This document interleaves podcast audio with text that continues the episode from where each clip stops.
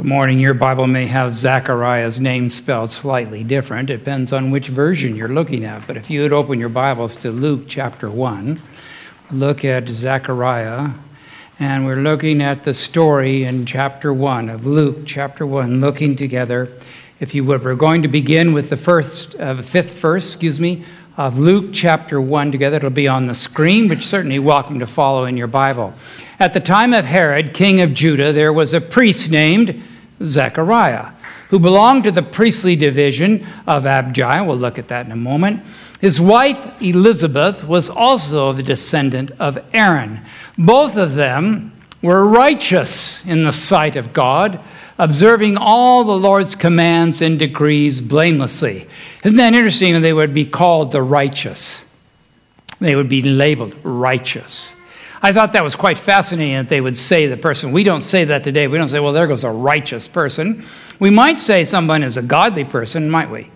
But we don't say, well, label that person, that person is righteous. But here in the Bible, they did. So now we have this explanation of that. Now, Herod, he also mentioned Herod, king of Judah, was also in that first part of that passage, sharing together. Now, you need to know something about Herod.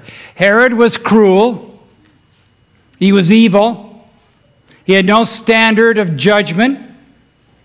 He was politically hungry, power hungry. He knew just the line to walk of how to be a despot and how to be cruel, and yet hold on to his job. And so there we have this contrast between Herod the evil one and Elizabeth and Zechariah, the righteous ones. It's an amazing contrast right there in chapter 1 between the evil of Herod and the righteousness of the two, those sharing together. Verse 7 And there they were childless because Elizabeth was not able to conceive, and they both were very old. So I was able to get a picture of Elizabeth and Zechariah here. Actually, that's Michelle and I. They were old. They were too old to conceive, too old to have it in their life. That was what was happening. Now, once Zacharias' division was on duty, and he was serving as a priest before God, and he was chosen by Lot, according to the custom of the priesthood, to go to the temple of the Lord and burn incense. And when the time had come for him to be burning incense, all the assembled worshippers were praying outside. Okay, here's what we're talking about. So there was the temple. Now, this was uh, Herod's temple, but we'll use the illustration from Israel as they had their first tent. They built this tabernacle to God. It was divided into the holy, most holy place, if you're familiar with that particular part. And inside that particular part, right before the veil, right before the most holy place, was put the golden altar that golden altar, the highest position that a person could be called to, to work and to minister in the temple, was to take and be in charge of the altar of incense. They were to go before that. So, what had happened was that they were choruses, they were called, in which they were divided, all of the priests were divided up into 12 choruses. Once a month, they would come up before the Lord uh, once a year on their month. Sometimes in some passages it was a weekly, but this happened once a month. They would be travel, they would come, because the rest of the time they were out teaching in the synagogues. They were all spread around. So here they would come up that one time for their chorus, would be called before the Lord. Now they would line up all the priests that had come, and they would cast a lot. And then they would choose out of the lot, out of the thing would come a number and they would ask all the uh, priests to please stand in line with their thumbs up. And they would start down the line, and they would start, call, uh, start counting the thumbs. And whichever the thumb was that happened to land on that particular lot, that one was assigned to take care of the altar of incense. It was a high honor. And you could go your whole life as a priest and never, ever be, have that opportunity to operate at the particular altar. So here's Zechariah. He's come up with this chorus. He's standing in line. The light, the lot has been cast, and now he comes down and he is selected. Now this is quite fascinating because something is about ready to happen. And the verse 11 says, And then the angel of the Lord appeared to him, standing at the right side of the altar of incense. Here is Zechariah. He had been called up, he is there. Now you think about the odds of that happening, of it being that he would be in this position at exactly the right time. Had to be exactly at the right moment. See, with God, there's no hurry, there's no delay. In the fullness of time, God sent forth his Son. Everything operated on God's exact time clock. Perfect. And so when Zechariah was chosen, his number was pulled out of the lot. The Lord knew what he was doing and made sure that Zechariah was standing in the exact spot he needed to be. And he was chosen because he knew he needed Zechariah, the righteous one, to stand at the altar. And there he was.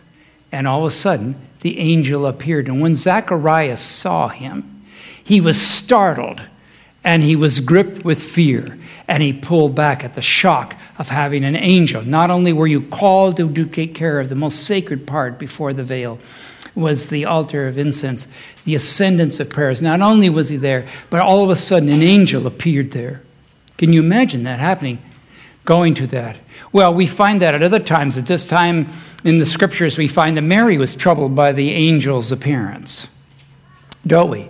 We also find that the shepherds, they were shocked when the angel appeared to them and they were out on the countryside. Lots of angel appearing. But here was the angel Lord standing there, all of a sudden appeared unto Zechariah, came apparently out of nowhere. There he was, standing there, right beside the altar. And here is Zechariah in shock to what is happening. But the angel said to him, Do not be afraid. Do not be afraid. Your prayer has been heard. What prayer?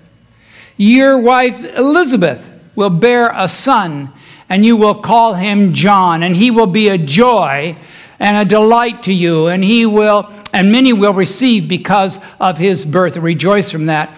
And for he will be great in the sight of the Lord, and he, uh, he is to never take wine or other fermented drink. He will be filled with the Holy Spirit even before he is born. And he will bring back many people of Israel to the Lord their God. And he will go before the Lord and the spirit and power of Elijah to turn the hearts of the parents to their children. Look at that again. He will go before, he will go on before the Lord, and to in the spirit and power of Elijah. So we have two elements there that are tucked into that text. And as the angel revealed this unto Zechariah. Zechariah is trying to take all of this in, exactly what happened. And the angel lays out exactly what's going to happen. He is going to be before the Lord, and he's going to have the spirit and power of Elijah. Well, if you're familiar with the story of John the Baptist, John the Baptist stood on the ring and he prepare ye the way of the Lord. It was predicted by the prophet Isaiah that he would be standing there proclaiming the way of the Lord. And certainly John the Baptist was there. But also, we find that, and if you look at the last chapter of the book of Malachi in the Old Testament, Malachi has this little text just stuck in there almost to the very end in verse 5. And he said, See, the Lord is speaking, see, I will send the prophet Elijah to you before the great and dreadful day of the Lord comes. Elijah. Well, Elijah was dead. Now, Jews did not believe in reincarnation. So he said, Before the great day of the Lord, I will send you the prophet Elijah. Now, if you're familiar with the story of Elijah, Elijah was up on Mount Carmel, was he not? It was the great experience of where he went up and he built the altars. You recall that? The altar built to God and the altar built to Baal. And he stood on Mount Carmel, and God answered with fire. Remember that? Answered with fire and burned down the town. He stood there and he asked the people, Choose you this day whom you will serve. Make that choice. Here's the great opportunity for you to choose whom you will serve. We call that in Scripture, we call that part, that experience of coming the great Elijah message. He was to give this message. So, John the Baptist, when he stood on the river and called out the people to choose what are they going to do with God? What are they going to make their experience with God? What are they going to do? He was delivering the Elijah message. Now, the scripture said, I will send my prophet Elijah before the great and dreadful day of the Lord.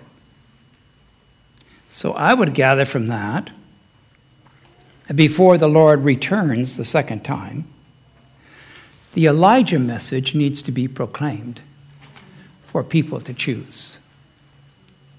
They need to do that. Back to Luke chapter 1. Back to Luke chapter 1. And he will go on before the Lord in the spirit and the power of Elijah now, talking about John the Baptist, to turn the hearts of the parents to their children and the disobedient to the wisdom of the righteous, to make ready a people for the Lord. And Zechariah asked, How can I be sure of this? I'm an old man, and my wife is well along in years. Think for a moment. Here's Zechariah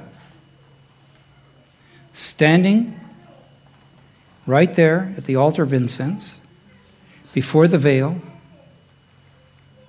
the most sacred spot. And he asks, How can this be? How can this possibly be? We can't have children. And we could ask, Zechariah, how could you ask that? How can you say that? How can you make that question?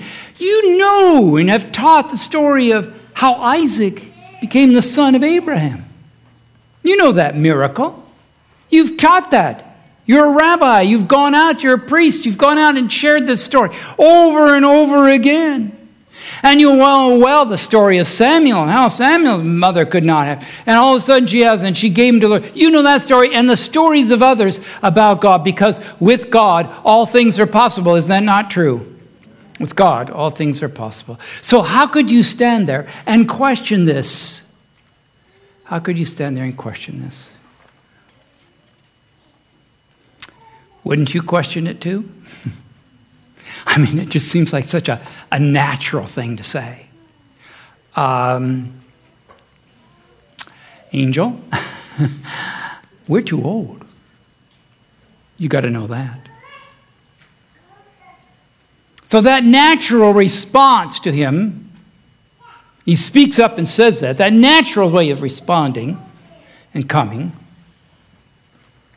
I believe was a very human question to ask. Very human of us. How can that be? But Gabriel saw it a different way, and the angel said to him, I am Gabriel. I stand in the presence of God in the most holy place. I stand in the throne room of God, and I have been sent. Sent by who? Sent by God. I've been sent by God to speak to you and to tell you this good news. And now you will be silent and not be able to speak until the day this happens, because you did not believe my words, which will come true at their appointed time. Human doubt doesn't thwart God's plans. Human doubt. So you see, the righteous one is rebuked. Remember, we started off with Herod, evil, cruel, terrible as contrasted to the righteous ones, Zechariah and Elizabeth.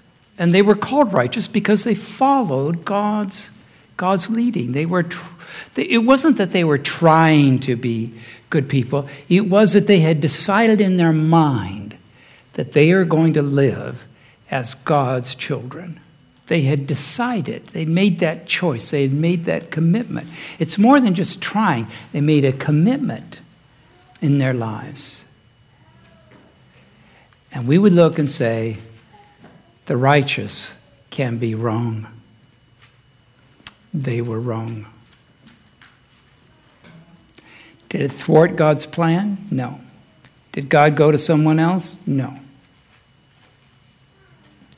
But Zechariah, standing there in the presence of the angel, before the veil, chosen by Lot, there for a very important moment, doubted what he was being told. The Bible goes on and says, Meanwhile, I love that. Meanwhile, so other things were happening. So, meanwhile, the people were waiting for Zechariah and wondering why he was so long in the temple, why he was so wrong.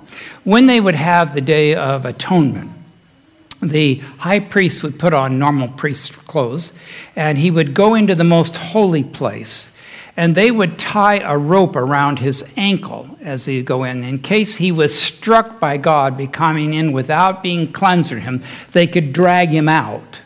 You see, they could drag him out without going in themselves. I thought that was kind of an unusual thing to do. If he dropped over dead, they could have some way to get him out of the most holy place. That was, I've always thought that was rather different. But Zechariah Obviously, this worked on some type of a time program, some time thing. The people were there praying. They knew he'd gone in. They knew he was going to offer these prayers. And it normally took so long. They're outside praying, waiting for him to come out. And when they're waiting and waiting and waiting, why isn't he coming out as he normally would? Why isn't that happening? And so when he comes out, when he came out, he could not speak to them because the angel made him dumb. And they realized he'd seen a vision in the temple, for he kept making signs to them, but remained unable to speak.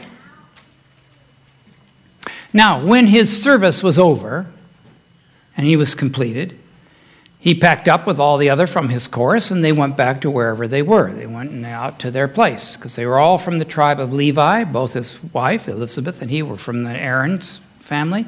They were all from the tribe of Levites. They were all in the priesthood uh, family. And so he went back to go do his normal things, which he did 11 months out of the year.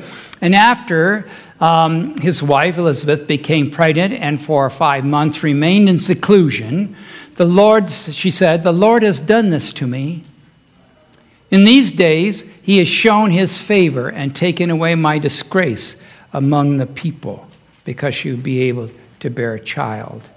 When it was time for Elizabeth to give her baby, she gave birth to a son, and the neighbors, they all came around, relatives, and heard that the Lord had shown his great mercy, and they shared in her joy, even though at her old age. They were so excited for her, and on the eighth day they came to circumcise the child, and they were going to name him, and after his father, Zechariah.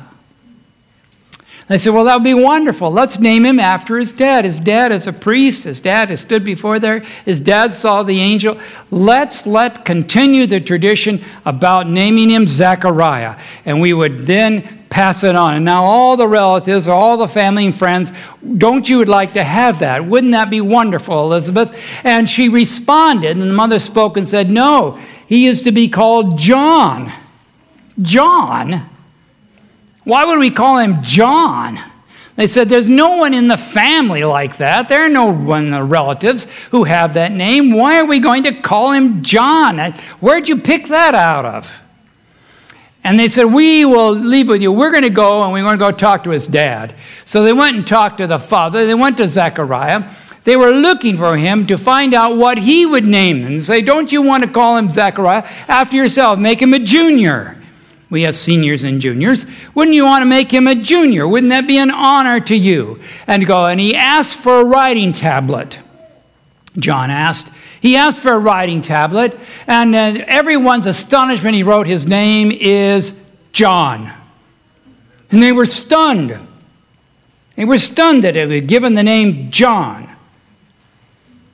Broke tradition, broke the family chain, broke the whole thing. And immediately, the Bible says, his mouth was opened and his tongue set free. He began to speak and doing what? Praising God. Now, watch. Watch. Zechariah, the righteous one, obeyed. We had earlier, Zechariah, the righteous one, doubted. Remember?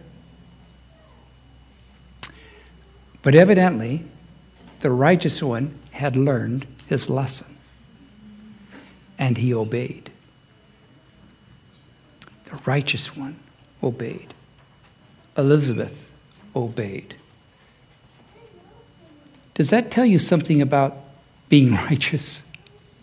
It does me. Obeying God has its rewards. Obeying God has its rewards. And all the neighbors were filled with awe. And throughout the hill country of Judea, people were talking about all these things. And everyone who heard this wondered about it, asking, What then is this child going to be? For the Lord's hand was with him. What is this child going to be? What is in store for John? not Zechariah Jr., but the angel gave him the name John. He is to be called John. Well, if you're familiar with a little bit of the history of John, John, who was actually a cousin uh, with Jesus, he went as a young man, he went down to the Qumran community. We believe he went down to the Qumran community, which is just by the Dead Seas. There's something significant about the Qumran community, and if you're going with me on the trip, you're going to see this. Um, when you go down to the Qumran community, in the Qumran community, they had a commitment to the studying of the scriptures. And so they were very meticulous in protecting the scriptures. And so you can still see, there's a place there, you can see where they did this. They rolled out their sheets, they rolled out their, their skins and spread out their parchment, and they wrote and copied over and over and over again the scriptures. And then they rolled them up and they put them in jars, and they said, We are going to put them up in the caves, and they hid them. And they dressed and talked just like John the Baptist is described. So we understand, we are very, thinks that they went down and that John spent time with the Qumran community before he ever went out and stood at the River Jordan, made that journey. In 1948, it was a little shepherd boy, a little Arab shepherd boy who was trying to keep track of his, his uh, sheep and goats, and he trying to get them back at the end of the day. And he saw one that was up at one of the mouths of the caves, and there are lots of little caves along there. And he took a rock and he threw it up there to scare that thing so he wouldn't have to climb up and get it out of there. And as it went in, it did scare the sheep, but all of a sudden, instead of going thud like he thought it would, it went clink he said, What in the world did that hit? And he went up and he went into the cave, and the cave was full of jars, clay jars. And he picked up one, he took off the top, and inside was a scroll. And he pulled out the scroll, he tucked it under his arm, and he walked back to his home. And when he got back to his home, his family was so excited to have it, they took it up and they put it like a poster on the wall. It's a long one. It went all the way around the walls and put it up. Isn't that one? They couldn't read a word of it because it was in Hebrew and they spoke, spoke Aramaic. So they're looking at that and says, Isn't that amazing? Oh, my, oh, my, what in the world? It sure makes a nice decoration in our home. Well, word got up to the Hebrew University, and one of the uh, professors said, You know, we ought to go down and take a look at that. So they went down to take a look at that, and they said, Oh, and as he walked in, he immediately recognized, as he looked around, and said, It is the prophet Isaiah, a scroll of the prophet Isaiah. Where did you find this? Oh, there are lots of them. The little shepherd boy says, I'll show you. And he took them down there, and they found the Dead Sea Scrolls, which is the Bible that Jesus had. Do you know they just recently found some more? Yeah. So John the Baptist was there in Qumran, we believe, learning the scriptures, learning the prophecies, reading from these people who were devout followers of the scriptures, who held the scriptures sacred in their hearts. And he left to become the greatest prophet who ever lived, Jesus said. The greatest prophet because he proclaimed the birth and the coming of the Messiah.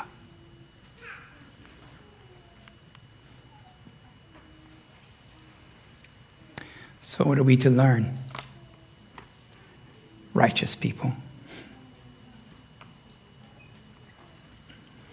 Righteous people make mistakes.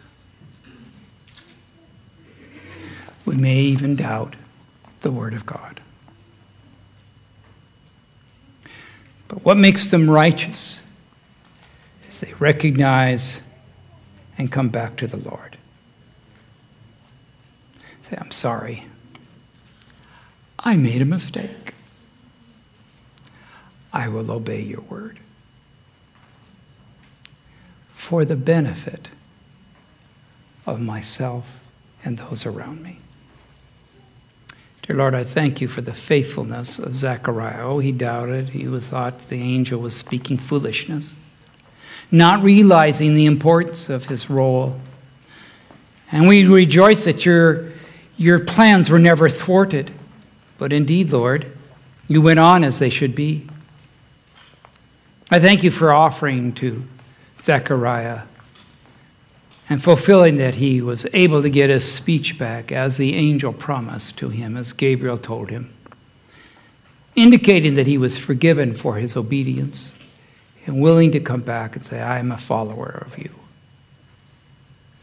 It speaks to our day when we doubt or concern as far as that, even though we have those moments, that Lord, you still are patient with us and still in spite of ourselves, are willing to call us righteous.